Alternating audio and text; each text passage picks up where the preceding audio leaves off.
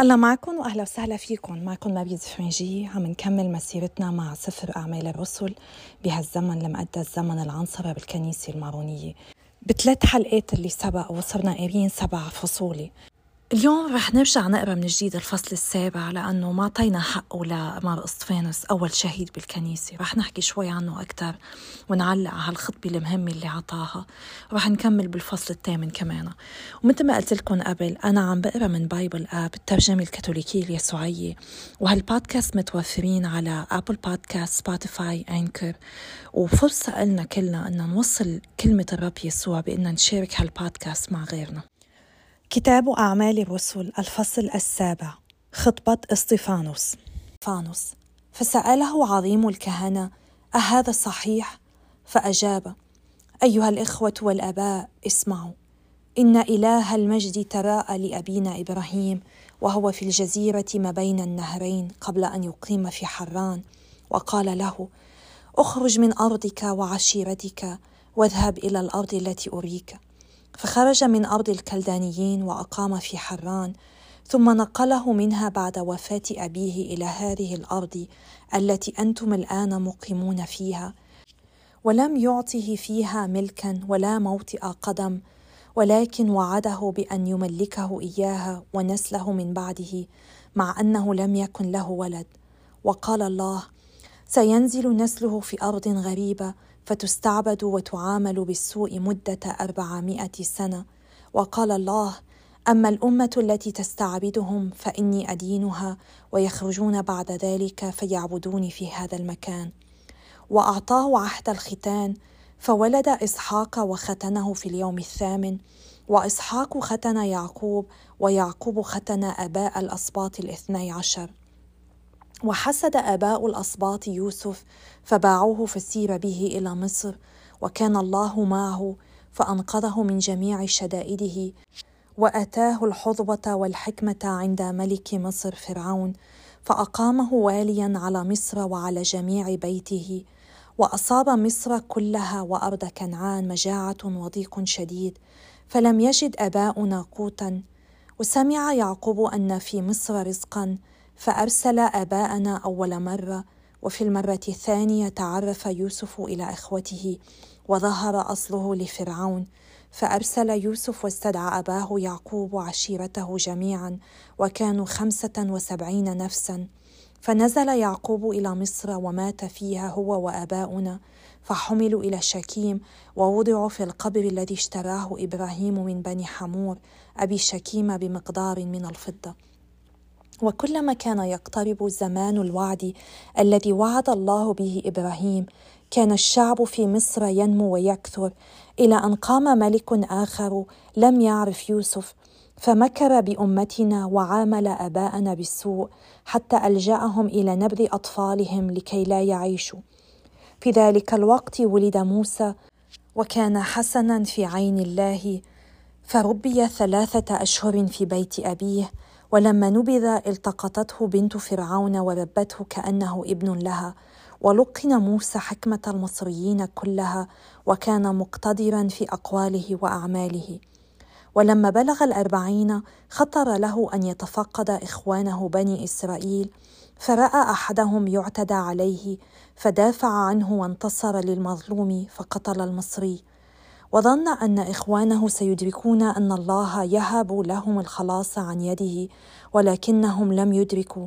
ووجد في اليوم الثاني بين اثنين يتضاربان فدعاهما إلى الصلح. قال أيها الرجلان أنتما أخوان فلما يتعدى أحدكما على الآخر؟ فرده المعتدي على قريبه وقال من أقامك علينا رئيسا وقاضيا؟ أتريد أن تقتلني كما قتلت المصري أمس؟ فهرب موسى عند هذا الكلام ونزل في أرض ميدين فولد فيها ابنين. وبعد أربعين سنة تراءى له ملاك في برية جبل سيناء في لهيب نار من عليقة تشتعل. فعجب موسى عند رؤيته هذا المنظر وتقدم ليمعن النظر فيه. فانطلق صوت الرب يقول أنا إله آبائك إله إبراهيم وإسحاق ويعقوب. فأخذت موسى الرعد ولم يجرؤ على إمعان النظر فيه فقال له الرب اخلع نعل قدميك فإن المكان الذي أنت قائم فيه أرض مقدسة. إني نظرت فرأيت شقاء شعبي في مصر وسمعت أنينه فنزلت لأنقذه. فتعال الآن أرسلك إلى مصر. فموسى هذا الذي أنكروه وقالوا له من أقامك رئيسا وقاضيا؟ هو الذي أرسله الله رئيسا ومحررا يؤيده الملاك الذي تراءى له في العليقة وهو الذي أخرجهم بما أتى به من الأعاجيب والآيات في أرض مصر وفي البحر الأحمر وفي البرية مدة أربعين سنة. هذا موسى الذي قال لبني إسرائيل سيقيم الله لكم من بين إخوتكم نبيا مثلي هذا الذي كان لدى الجماعة في البرية وسيطا بين الملاك الذي كلمه على جبل سيناء وبين أبائنا فتلقى كلمات الحياة ليبلغنا إياها فلم يشأ أباؤنا أن ينقادوا له بل ردوه وتلفتت قلوبهم نحو مصر فقالوا لهارون اصنع لنا آلهة تسير أمامنا لأن موسى هذا الذي أخرجنا من أرض مصر لا نعلم ماذا أصابه. فصاغوا في تلك الأيام عجلا ثم قربوا ذبيحة للصنم وابتهجوا بصنع أيديهم فأعرض الله عنهم وأسلمهم لعبادة جيش السماء كما كتب في سفر الأنبياء. يا بيت إسرائيل هل قربتم لي الضحايا والذبائح أربعين سنة في البرية؟ فقد حملتم خيمة مولك وكوكب إلهكم رفان التمثالين اللذين صنعتم لتسجدوا لهما. فسأجليكم إلى ما وراء بابل.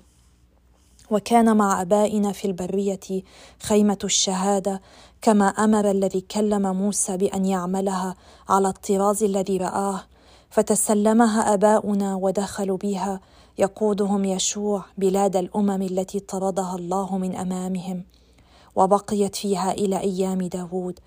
ونال داود حظوة عند الله فالتمس منه أن يجد مقاما لبيت يعقوب. ولكن سليمان هو الذي بنى له بيتا. على أن العلي لا يسكن في بيوت صنعتها الأيدي كما يقول النبي. يقول الرب السماء عرشي والأرض موطئ قدمي. أي بيت تبنون لي؟ أم ايا يكون مكان راحتي؟ أليست يدي قد صنعت هذه كلها؟ يا صلاب الرقاب ويا غلف القلوب والأذان. إنكم تقاومون الروح القدس دائما ابدا وكما كان أباؤكم فكذلك أنتم. ايا من الأنبياء لم يضطهده أباؤكم. فقد قتلوا الذين أنبأوا بمجيء البار وله أصبحتم أنتم الآن خونة وقتلة. فقد أخذتم الشريعة التي أعلنها الملائكة ولم تحفظوها. رجم اسطفانوس أول شهداء المسيحية. فلما سمعوا ذلك استشاطت قلوبهم غضبا وجعلوا يصرفون الأسنان عليه فحدق إلى السماء وهو ممتلئ من الروح القدس. فرأى مجد الله ويسوع قائما عن يمين الله فقال ها إني أرى السماوات متفتحة وابن الإنسان قائما عن يمين الله فصاحوا صياحا شديدا وسدوا آذانهم وهجموا عليه هجمة رجل واحد فدفعوه إلى خارج المدينة وأخذوا يرجمونه. أما الشهود فخلعوا ثيابهم عند قدمي شاب يدعى شاول ورجموا أسطفانوس وهو يدعو فيقول رب يسوع تقبل روحي. ثم جث وصاح بأعلى صوته يا رب لا تحسب عليهم هذه الخطيئة. وما إن قال هذا حتى رقد. بسم الآب والابن والروح القدس إله واحد آمين. نشكرك. أعمال الرسل الفصل الثامن. اضطهاد اليهود لكنيسة أورشليم. وكان شاول موافقا على قتله وفي ذلك اليوم وقع اضطهاد شديد على الكنيسة التي في أورشليم فتشتتوا جميعا ما عدا الرسل في ناحيتي اليهودية والسامرة. ودفن اسطفانوس رجال أتقياء وأقاموا له مناحة عظيمة. أما شاول فكان يفسد في الكنيسة يدخل البيوت الواحد بعد الآخر فيجر الرجال والنساء ويلقيهم في السجن. فيليبوس في السامرة. وأما الذين تشتتوا فأخذوا يسيرون من مكان إلى آخر مبشرين بكلمة الله. فنزل فيلبس مدينة من السامرة وجعل يبشر أهلها بالمسيح. وكانت الجموع تصغي بقلب واحد إلى ما يقول فيليبوس لما سمعت به وشاهدته من الآيات التي كان يجريها إذ كانت الأرواح النجسة تخرج من كثير من الممسوسين وهي تصرخ صراخا شديدا وشفي كثير من المقعدين والكسحان فعم تلك المدينة فرح عظيم. سمعان الساحر. وكان في المدينة قبل ذلك رجل اسمه سمعان يفتري السحر ويدهش أهل السامره زاعما أنه رجل عظيم. فكانوا يصغون إليه بأجمعهم من صغيرهم إلى كبيرهم ويقولون هذا هو قدرة الله التي يقال لها القدرة العظيمة. وإنما كانوا يصغون إليه لأنه كان يدهشهم بأساليب سحره من زمن طويل. فلما صدقوا فيلبس الذي بشرهم بملكوت الله واسم يسوع المسيح اعتمدوا رجالا ونساء وصدقه سمعان أيضا فاعتمد ولزم فيلبس وكان يرى ما يجري من الآيات والمعجزات المبينة فتأخذه الدهشة. وسمع الرسل في أورشليم أن السامرة قبلت كلمة الله فأرسلوا إليهم بطرس ويوحنا فنزلا وصليا من أجلهم لينالوا الروح القدس لأنه لم يكن قد نزل بعد على أحد منهم بل كانوا قد اعتمدوا باسم الرب يسوع فقط. فوضعا أيديهما عليهم فنالوا الروح القدس. فلما رأى سمعان أن الروح القدس يوهب بوضع أيدي الرسولين عرض عليهما شيئا من المال وقال لهما أعطياني أنا أيضا هذا السلطان لكي ينال الروح القدس من اضع عليه يدي. فقال له بطرس تبا لك ولمالك لأنك ظننت أنه يمكن الحصول على هبة الله بالمال. فلا حظ لك في هذا الأمر ولا نصيب لأن قلبك غير مستقيم عند الله. فاندم على سيئتك هذه واسأل الرب لعله يغفر لك ما قصدت في قلبك.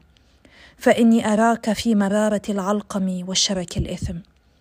فأجاب سمعان اشفعا لي انتما عند الرب لئلا يصيبني شيء مما ذكرتما. أما هما فبعدما أديا الشهادة وتكلما بكلمة الرب رجعا إلى أورشليم وهما يبشران قرى كثيرة للسامريين. فيلبس يعمد خازن ملكة الحبش. وكلم ملاك الرب فيلبس قال قم فامض نحو الجنوب في الطريق المنحدرة من أورشليم إلى غزة وهي مقفرة. فقام ومضى وإذا أمامه رجل من الحبشة خصي ذو منصب عال عند قنداك ملكة الحبش وخازن جميع أموالها. وكان راجعا من أورشليم بعدما زارها حاجا وقد جلس في مركبته يقرأ النبي أشعيا. فقال الروح لفيلبس تقدم فالحق هذه المركبة. فبادر إليها فيلبس فسمع الخصي يقرأ النبي أشعيا فقال له هل تفهم ما تقرأ؟ قال كيف لي ذلك إن لم يرشدني أحد؟ ثم سأل فيلبس أن يصعد ويجلس معه. وكانت الفقرة التي يقرأها من الكتاب هي هذه كخروف سيق إلى الذبح وكحمل صامت بين يدي من يجزه هكذا لا يفتح فاه. في ذله ألغي الحكم عليه. ترى من يصف ذريته لأن حياته أزيلت عن الأرض؟ فقال الخصي لفيلبس أسألك من يعني النبي بهذا الكلام؟ أنفسه أم شخصا آخر؟ فشرع فيلبس من هذه الفقرة يبشره بيسوع. وبينما هما سائران على الطريق وصلا إلى ماء فقال الخصي هذا ماء فما يمنع أن أعتمد؟ ثم أمر بأن تقف المركبه ونزلا كلاهما في الماء أي فيلبس والخصي فعمده ولما خرجا من الماء خطف روح الرب فيلبس فغاب عن نظر الخصي فسار في طريقه فرحا. وأما فيلبس فقد وجد في أزود ثم سار يبشر في كل مدينة حتى وصل إلى قيصرية. بسم الآب والابن والروح القدس إله واحد آمين. بنشكرك يا رب لأنك حبيتنا وبعدك عم بتحبنا وبعدك معنا بكل لحظة. عم تفتح لنا كتاب حياة المسيحيين الأوائل. عم تخلينا نتعرف من خلال حياة الرسل والمسيحيين الأوائل كيف بدنا نعيش مسيحيتنا. اطلب منك تعطينا النعمة يا رب نتعلم من استيفانوس نتشبه فيه كيف نكون جريئين بقول الحقيقة. ما نهتم بأن ندافع عن نفسنا بقدر ما أن نشهد لك يا رب. حتى لو هالشهادة كلفتنا الموت لأنه بالنهاية الموت هو ربح لنا يا رب بيفتح لنا طريقنا باب السماء لنكون معك ونملك معك للأبدية. آمين. بسم الآب والابن والروح القدس إله واحد. آمين. إذا بتتذكروا بالفصل السادس اختاروا الرسل سبعة أشخاص لحتى يساعدوهم بخدمة الموائد وتوزيع الأطعمة بالكنيسة الأولى. وكان اسطيفانوس من ضمن هالرجال السبعة. منشوف إنه اسطيفانوس كان مليان من الروح القدس كان عم بيشهد للرب ف تحالفوا ضده واتهموه زور وعم بيحكموا. ونسمع هون بالفصل السابع بهالخطبة الطويلة اللي عطاها عن علاقة إسرائيل بالله. ووضح لهم من تاريخ العهد القديم كيف إنه اليهود كانوا على طول عم بيرفضوا رسالة الله وأنبيائه وهلأ كمان المجلس عم بيعمل نفس الشيء ويرفض المسيح اللي هو ابن الله. ركز إستيفانوس على ثلاث نقاط رئيسية، تاريخ إسرائيل اللي هو تاريخ أعمال الله بالعالم. النقطة الثانية إنه البشر كانوا بيعبدوا الله حتى قبل ما يصير في هيكل بزمن طويل، لأنه الله ما في ينحد بهيكل. وثالث نقطة إنه موت يسوع منه إلا أحد أمثلة عصيان إسرائيل ورفضهم لله. النقطة الثانية مهم نعلق عليها إنه في كتير ناس هيك بيرفضوا يجوا على الكنيسة بيقولوا لكم فينا نصلي وين ما كان، مزبوط فينا نصلي وين ما كان ودعوتنا إن نجعل من عيالنا ومنازلنا كنائس صغيرة، بس هيدا الشيء مش بيعني إنه ما لازم نروح على الكنيسة، لأنه بس بالكنيسة هونيك بنقدر نحصل على أسرار المقدسة، سر الاعتراف وسر القربان. من هيك كتير مهم إن ما نكتفي بالصلاة بالبيت. الشغلتين مهمين ولا وحدة بتقدر تغطي عن التاني. استيفانوس بهيدي الخطبة ما كان عم بيدافع عن نفسه. بالأحرى كان عم بيهاجم اليهود كان عم بيستغل هالفرصة لحتى يلخص تعليمه عن الرب يسوع.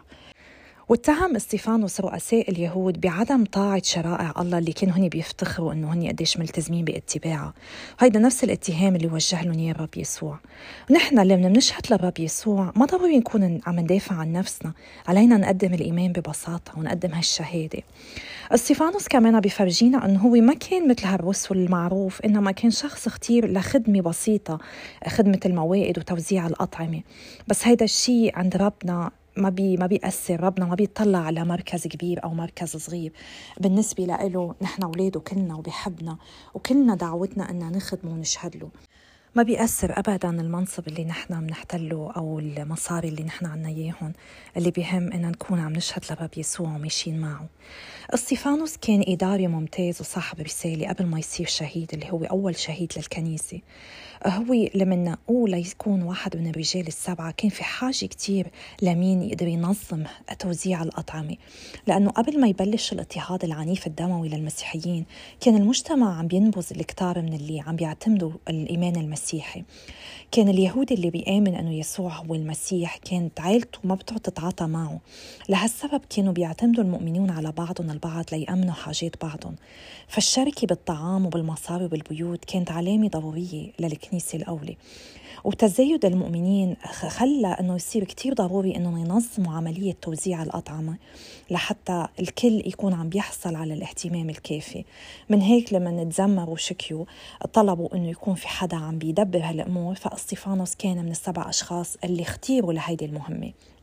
استيفانوس إلى جانب حسن إدارته وحكمته كان شاطر إنه يقدر يخطب هيك خطبة مهمة وطويلة بالمجمع اليهودي. لما قبل إستيفانوس بجامعات مختلفة من المعارضين كان منطقه بالرد عليهم كتير مقنع. وهيدا واضح من الدفاع اللي أدلى فيه قدام المجلس مع أنه ما كان عم بيدافع عن نفسه كان عم بفرجيهم حقائق لحتى تفرجيهم أنه يسوع هو ابن الله اللي أنتم رفضتوه مثل ما بالعهد القديم كانوا عم بيرفضوا الله. اختصر تاريخ اليهود وعطاهم تطبيقات قوية خلت كل اللي عم يسمعوه هيك يندهشوا وينزعجوا بالأحرى.